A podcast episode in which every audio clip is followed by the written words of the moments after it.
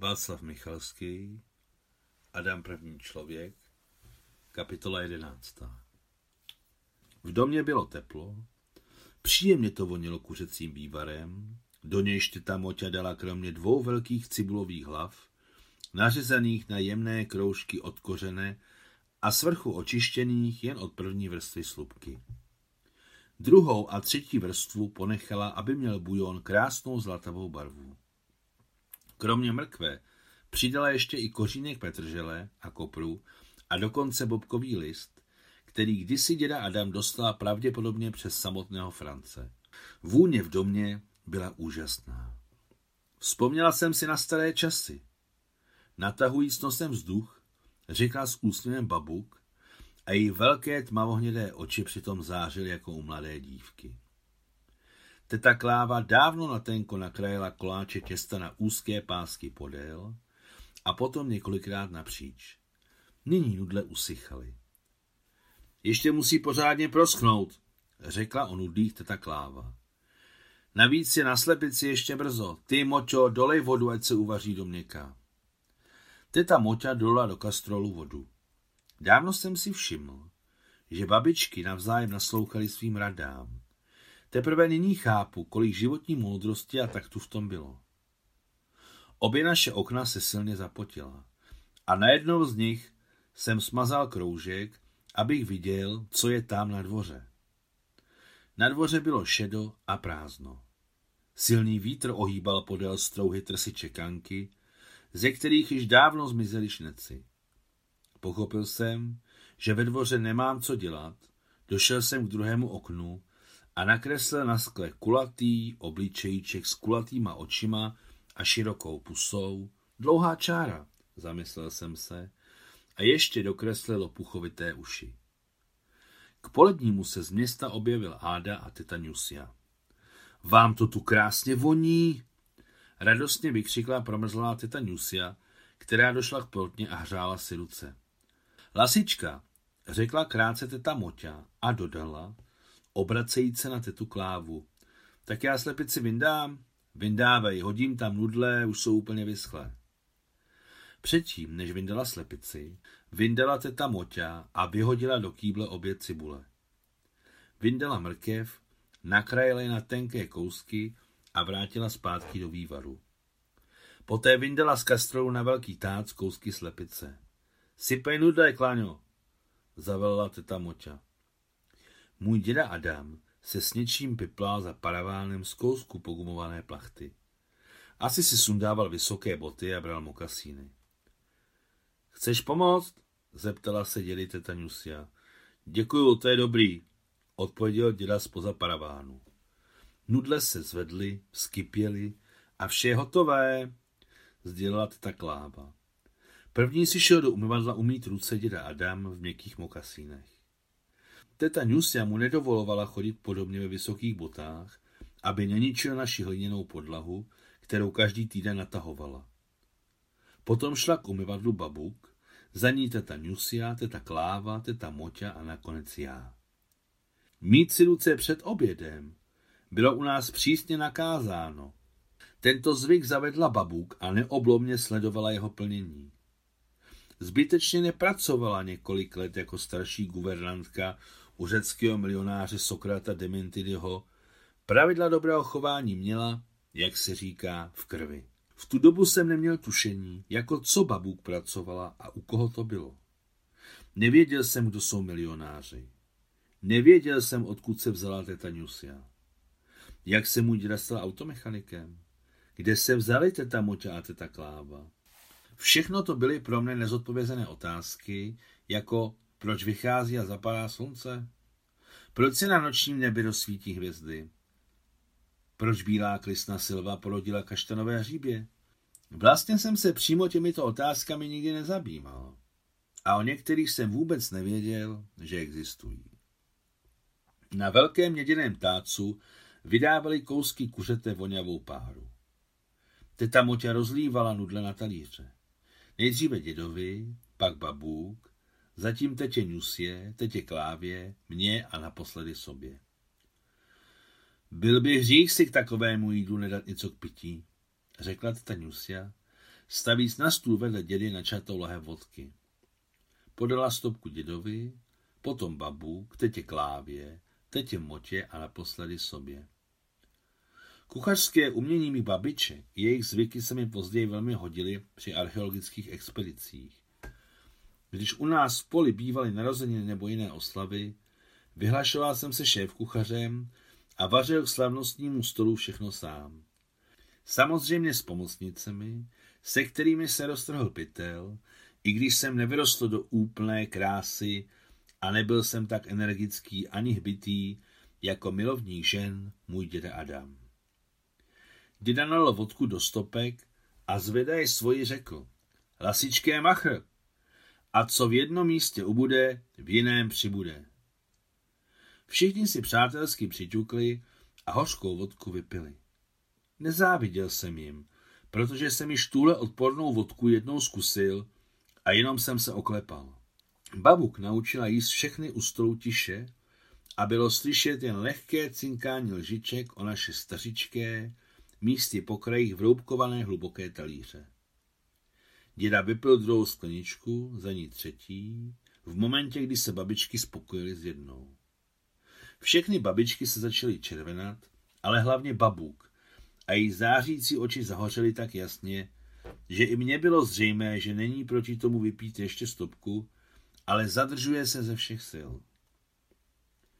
Když jsme dojedli nudle ve zlatavém výbaru, všichni tři upřeli pozornost na kousky kuřecího na měděném tácku. Teta Nusia chtěla prostřít na stůl naše zohýbané hliníkové vidličky, ale babuky zastavila. Drubej se jí rukama.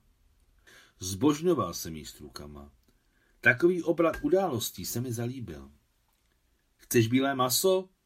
Zeptala se mě teta Nusia. Jo, odpověděl jsem a ona mi dala velký kousek jemného bílého masa.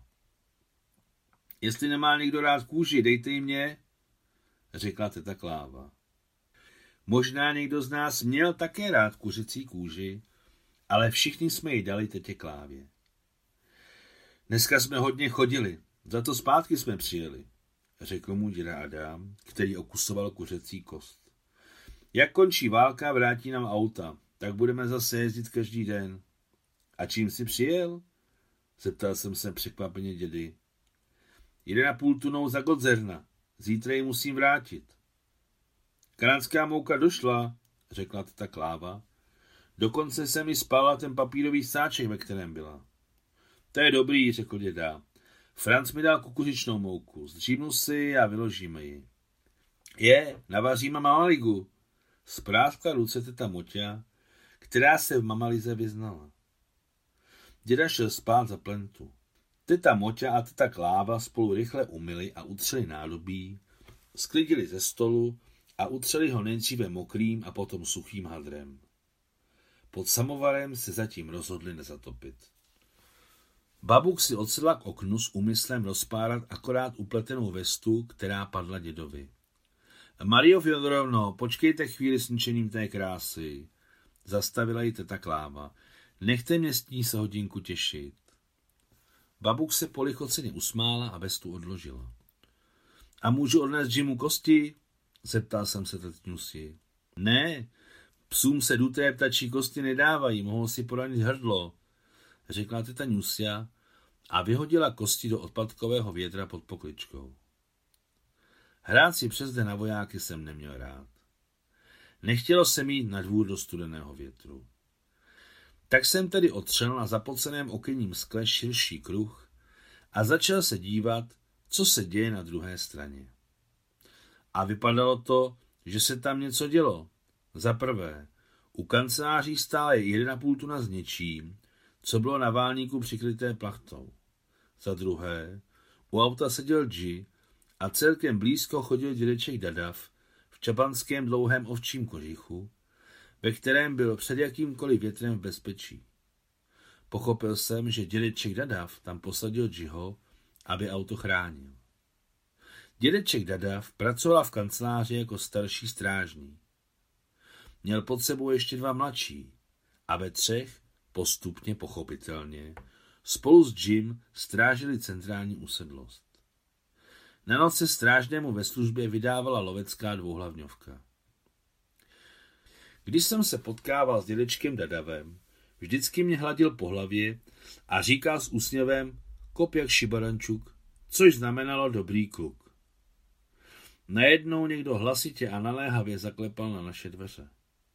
Vrhnul jsem se otevřít jako první, ale teta Kláva stála blíž ke dveřím a předehnala mě. Aniž by do domu pustili zimu, vyšli dva pánové milicionáři v pláštích uniform, mladinká dojička Zainab a účetní muslim v obvyklé bekovce. Klávo, pořádně zavři dveře, netopíme pánu bohu do oken, zavelala teta Nusia. Teta Kláva pevně zavřela dveře. Kdo je pán domů? Ohlížeje si celou naši společnost? Zeptal se malý, modrooký, podsaditý milicionář s výložkami poručíka na ramenou kabátu. Druhý milicionář, mnohem mladší než první, černooký, v kabátě, který na něm vlál jako na věšáku, byl zjevně rozpačitý stolika žen v místnosti a obhlíže je náš příbytek, mimovolně nezapomínal házet hladové pohledy na krásnou Zainab. Kdo je pán domu? Opakoval poručík a zvyšoval přitom hlas. A ty neřvy jsou tu děti a ženy. Rozlehnul se spoz zástěny klidný hlas mého dědy Adama. Hned to bude. Nuro nabídni lidem židli. Vycházejí spoza zástěny v vysokých botách, řekl děda a nehledě na hosty vydal se k umyvadlu. Posaďte se, prosím, navrhla nezvaným hostům teta Nusia, která přitom vlídně ukazovala na staré vídeňské židle okolo stolu. První došel ke stolu účetní muslim a sedl si na židli, aniž by si kšiltovku sundal, po něm Zainab. Milicionáři zaváhali a také se usadili k našemu prkenému stolu. Položili si na něj brigadírky kšiltem dolů. Poté ten starší, co očividně řešil, zde je stůl čistý, otočil čepici a za ním i mladší. Starší se ukázal být blondýn a mladší měl vlasy jako havran. Všichni hosté byli evidentně rozrušeni vůněmi, které ještě nestačí vyvětrat. Močo, jdi se s dítětem projít, nařídila teta Nusia. Teta Moťa na mne v žiku hodila pullover, navlékla burky s galošemi s ostrou špičkou, omotala okolo krku šáličku, kterou pletla babuk Navlékla stařičkou ušanku, sama si vzala za pochodu pullover a popadla na poličce vlněný šátek. Strašně se mi nechtělo z domu, ale teta Moťa mě doslova vynesla za dveře a jediné, co jsem uslyšel, byl sitý poručíkův bas, který významně sděloval dědovi, který přecházel od umyvadla ke stolu. To jste se vyznamenal, tady je příkaz, kde jsou svědci. A za co vyznamenají? Stihl jsem se zeptat, ale teta Moťa za námi hned pevně zavřela dveře. Půjdeme se podívat na lasičku. A jaký dají Ádovi vyznamenání? Počkáme, uvidíme, řekla teta Moťa. Pojď, prohlídnem kurník, jestli ta pitomá lasička neškodí. A co na nalíčit železa? A kde vezmem železa? Tehdy se ukázalo, že milicionáři přijeli na motocyklu Harley se sidecarou a stál pod přístřežkem vedle kurníku. Je zcela pochopitelné, že jsem při pohledu na americkou motorku hned zapomněl na lasičku. I když mě motocykl zaujal, nebylo to natolik, abych u něj trčel víc než pět minut. Potom jsme s tetou moťou otevřeli kurník. Prohlédl jsem díru, kterou lasička vyhrabala a došel k závěru, že i teta Moťa zahradila kameny dobře. Teď to nepodleze, řekl jsem o lasičce. A chtělo by to zatlout železnou mřížku. Kde je ta mřížka? Zeptala se teta Moťa, která souhlasila s mým inženýrským projektem. Tam za kancelářem mi leží kousek vyhozených brán, řekl jsem. Šli jsme za kancelář, na které vysel tmavrůžový prapor se srpem a kladivem. Po cestě jsem se pozdravil s dědečkem Dadavem a pohladil po hlavě Džiho, který chránil 1,5 tunu. Rezavé kousky malých brán se za kanceláří skutečně válely. Tam mezi zubitý brány prolezou dvě lasičky, řekla teta Muťa. A to nic, řekl jsem. Brány můžeme zatlout do země a mezi zubce podhrabat a zastrčit kameny. No si borec? Nadchla se mým inženýrským nápadem teta Moťa. Správně, zatlučeme, založíme šikula. Vzali jsme metrový kousek malých rezavých bran a šli ke kurníku. Právem objevitele jsem nesl kousek bran sám. Nebyl úplně lehký, ale důležitost mého činu násobila sílu. Náhle z domu vyšel můj děda Áda s malým papírovým kufrem, kterému jsme říkali baletka. Teta Nusia, teta Kláva, oba milicionáři, krásná dojička Zejnab a účetní muslim. A všichni se vydali k na pultuně, kterou strážil Dži. Když jsem uviděl mého dědu v čele suity, hned jsem, uprostřed dvora, položil kousek bran na zem náhodou zubci nahoru a s tetou močou jsme se k suitě připojili. Vylez na válník, řekl mladému milicionáři můj děda Adam. Milicionář pošilhával na Džiho, který seděl u auta. Dědeček Dadav odvolal Džiho od auta a až potom mladý milicionář vylezl přes sajtu na plošinu. Přitom, když se opíral o téměř holé kolo, málem uklouzla bota. Milicionář tak tak zvládl přehodit své tělo na válník 1,5 tuny. Tam potkal plachtu, pod níž se objevily nějaké pytle. Spočítej je, přikázal poručík. Není co počítat, řekl můj děda Adam. Dáme je do Zagozerno na váhu. Nejdříve pojedeme na oddělení, řekl poručík. Ne, do Zagozerna, tvrdě se ohradil děda. Musím jim vrátit auto, nebo si to chci na sebe? Poslední dědova slova zjevně přivedla poručíka do rozpaků. Dlouho nad něčím přemýšlel a nakonec mával rukou. Dobrá, nejdřív do Zagozerna. A hned dodal, obraceje se ke svému mladšímu parťákovi. Jsem hned za vámi. Zatím. Můj děda Adam, který neměl sklony k sentimentu, se s námi všemi rozloučil. Jeho rozrušení prozradilo jen to zatím, místo zatím. Když byl děda zneklidněný, často přecházel na polskou stavbu řeči. Vrátíš se brzo? Přece jsem se zeptal. Děda na mě souhlasně kývl a veselé mrknul oběma očima s intervalem necelé sekundy. Dělej, nahazuj!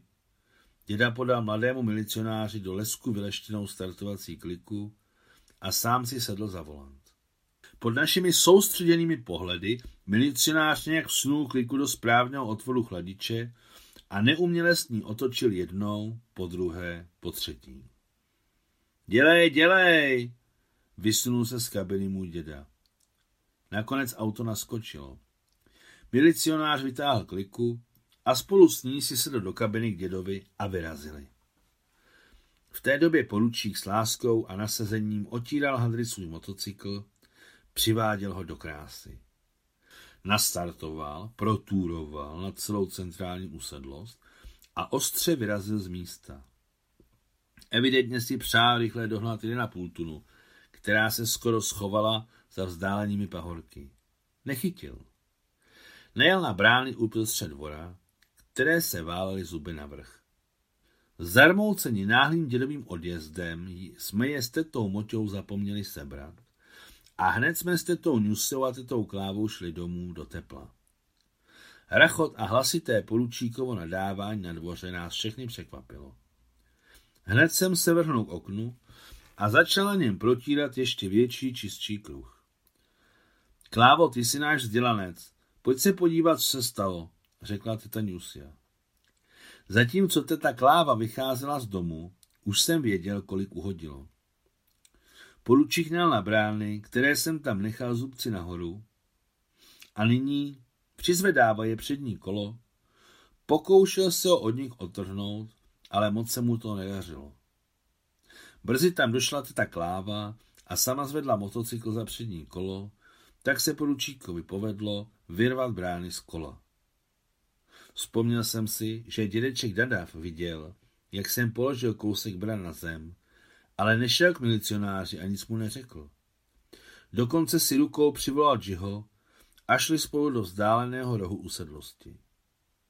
Zatímco poručík odmotává proražené a trošku skřivené kolo, během doby, co dával rezervu, teta Kláva ho bavila rozhovorem a já se na díval oknem a přišlo mi líto, že nic neslyším, protože nemluví tak nahlas, jako když poručík nadával. Nakonec se poručík a teta Kláva na sebe usmáli, potřásli si rukama, poručík potichonku odjížděl a teta Kláva mu radostně mávla na pozdrav. Ty jo, Klávo, ty jsi čarodějka, zasmála se teta Nustia, která ji potkala, když právě vešla domů. Letmo jsem koukla do okna, málem jste se políbili. Ano, on je náš Tambovský. Radostně blízkej s kulatýma zelenýma očima odpověděla teta Kláva. Koupali jsme se ve stejné říčce, říká si jí vrána. Ale hlavně přimluvila se, zeptala se tety Klávy teta Moťa. No jasně, odpověděla sebevědomě teta Kláva. Večer jsme jako vždy pili čaj ze samovaru, ale tentokrát babičky karty nehrály. Já si hrál z vojáčky. Do mého polotmavého kouta na posteli dolétaly od stolu útržkovité kousky rozhovorů mých babiček. Kdyby se mi zachtělo, uslyšel bych všechno, co říkali, ale já se nechával unášet bojem našich z Němci a spousta toho šla mimo mě. Na France někdo donáší, řekla teta Nusia. Dostali jsme mouku oficiálně na smlouvu za půlroční obsluhu aut za Godzerno. Na dodák, jak to má být? Mouka zmizela, co budeme jíst? Zeptala se teta Kláva. Hele, Klávo, nevňukej. Utrhla se nej náhled teta Moťa. Nějak to prostě zvládnem, s boží pomocí se protlučeme. Babuk mlčky seděla. Neměla ty z čeho plést? Vestu si vzal na sebe děda Adam. Moc hezky se to s tou vestou povedlo, zaradovala se teta Nusia. Vy, Marie Fjodorovno, jako byste měla věštěskou kouli, když jste pletla zrovna vestu na ádu. Mám ji dávno, tu kouli. Netečně odpověděla čistou ruštinou babuk, která smutně sklopila své vždycky zářící oči. Konec jedenácté kapitoly.